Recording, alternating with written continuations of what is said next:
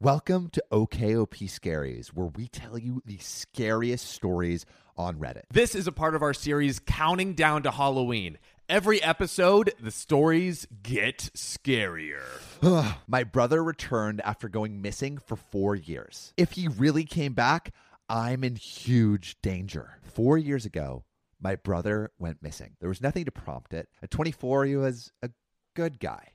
He got top marks in school and uni, stayed clean, was very well built, and had only one girlfriend who he was still dating up until the time he went missing. I say good in quotes because he was horrible to me. And being a pathological liar and a master at manipulation, he got away with practically torturing me for years. He was 10 years older than me, and it never stopped. I got seriously injured from him up until the day he went missing. He always told me he hated me and enjoyed every bit of pain he put me through. Oh my God. Tried telling people when I was younger, but everyone believed him, never me. Eventually, I stopped trying. The day he went missing was the greatest and most satisfying day I ever lived. My brother returned after going missing for four years. If he really came back, I'm in huge danger. His car was still parked in the driveway. His wallet and phone were on his desk, and his keys in the bowl by the entrance. Police had very little to go off of. It was like he simply vanished. After a year or so, everyone but my mom gave up on the search for him, figuring him to be dead. She, like any good mother, remained hopeful. Everyone else knew better. I knew better. He showed up early in the morning, dropped off by a mysterious black sedan with tinted windows in the front of the house, according to the CCTV. We couldn't catch the license plate, and he had no idea where the car came from or where it went. My brother came out in the same clothes he went missing in four years earlier.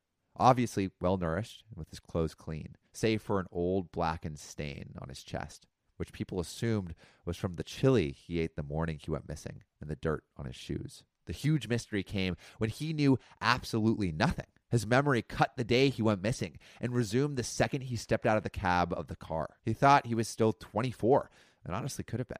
A time skip was not the most outlandish theory of the town. Of course, his room was the same. My mom made sure no one touched it when he left for uni. And when he came back and went missing, she did the same thing. She was so convinced that he would return that she allowed no one to move anything. She was devastated and heartbroken. So my dad just went along with it. So did I. The first night he came back, he spent it in the house. My brother returned after going missing for four years. And if he really came back, I'm in huge danger. I've always had my fun with you, but never got to finish the job, you little shit. I woke up suddenly in the middle of the night to him standing at the foot of my bed. Oh, shit. He was looking down at me with a huge grin on his face. Literally, it was a huge grin. Oh, God. Curling way too unnaturally and twice as large as a normal mouth, as if the corners were cut open with a razor. Oh. My lamp was knocked over by my door and it was under him. Leaving the light shining up towards him, creating shadows going up towards his face, leaving black areas between his eyebrows and his cheekbones for both eyes. Although they were in void, the eyes were still visible somehow. It was as if they were emitting a soft light underneath the surface. They were glassy, glazed over, completely lacking of blood and life. He was still wearing that same shirt and the pants he went missing in. And the stain on his shirt looked menacing in the light, looked oozing, pulsing, crawling, as if filled with worms and maggots. His hands and arms were at his side, swaying gently with rage. In his right hand was a knife that looked sickly familiar. I knew that knife all too well. He moved his arm to hold his knife above his head. He lunged toward me from the end of the bed before I could form any words or cries for help in my mouth. And just as the knife was about to plunge into my chest, I woke up. I jolted in my bed, sitting upright, blood pumping with icy cold liquid coming from a heart frozen in terror. Felt cold and hot at the same time, feeling nauseous and shaking everywhere. I began to feel bile forming from my throat. So I moved my feet to the side of my bed and go to the bathroom. That's when I noticed it. There was that knife laying on the floor Oh, wow. and the lamp at the foot of my bed. Maybe it wasn't a dream. At this point, I run to the bathroom to do my business, and I'm done. I'm still shaking, so I splash water on my face with cool water.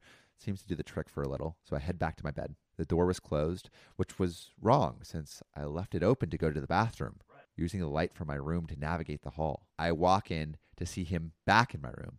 This time sitting on my desk chair next to my bed, twirling that same knife on his fingertip. My brother returned after going missing for four years. If he really came back, I'm in huge danger. I stood there, still frozen before the fight or flight response kicked in. I was going to kill you the night I went missing, he said, with the same unnatural grin on his face, with way too many teeth. But obviously, you knew that. Now the response kicked in. I hightailed it out of there, slammed the door shut behind me to buy me some time as I heard something inside the room shuffle to its feet. I bolted down the stairs to the front door, ready to grab my keys and spend the night anywhere else but here. As I put my hand in the bowl, I felt a lifeless cold hand already there. Looking for these little shit? He asked slyly. He was dangling the keys in front of me, and I was briefly left wondering, how the fuck did he get here before me? How the fuck is he even here? The thought took only one nanosecond before I ran from the door, prepared to make the journey on foot. I pushed out the door and started to run for the woods.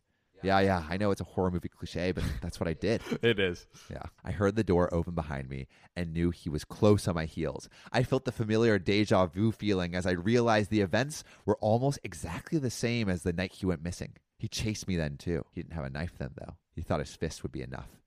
He was wrong. As soon as I stepped into the boundary of the woods where the fateful event occurred, I turned around to see that he wasn't chasing me anymore. Instead, the knife lay on the grass in a pool of blood right outside the woods. My brother returned after going missing for four years. If he really came back, I'm in huge danger because that night I had the knife and I finished the job. So, a lot to unpack here. He killed his brother. He killed his brother. Killed his brother. Vengeance for all of the cruelty that he had over the last few years. Here, the question, though, for, in my mind is he seemed to remember it the other way. Why was it his brother chasing him and not him chasing his brother? Like his brother dealt violence on him Right. when he was younger. Right.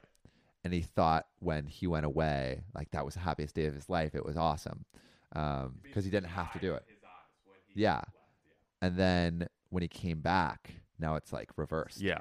Yeah. He's looking for that vengeance because he feels like he's ready to kill his brother. And so he was basically seeing himself as his brother.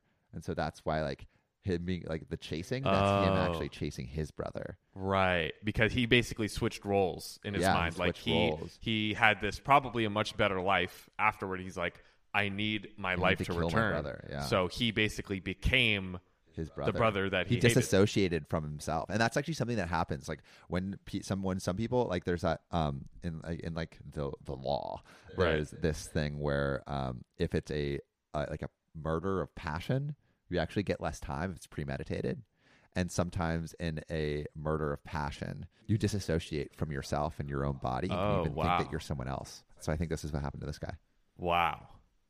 Well, I hope this guy's in jail. hopefully he's I'll not say roaming that. the streets countdown to halloween baby I am. This shit is hard. You tried delivering a five star podcast. Make it easier on Mama Sam.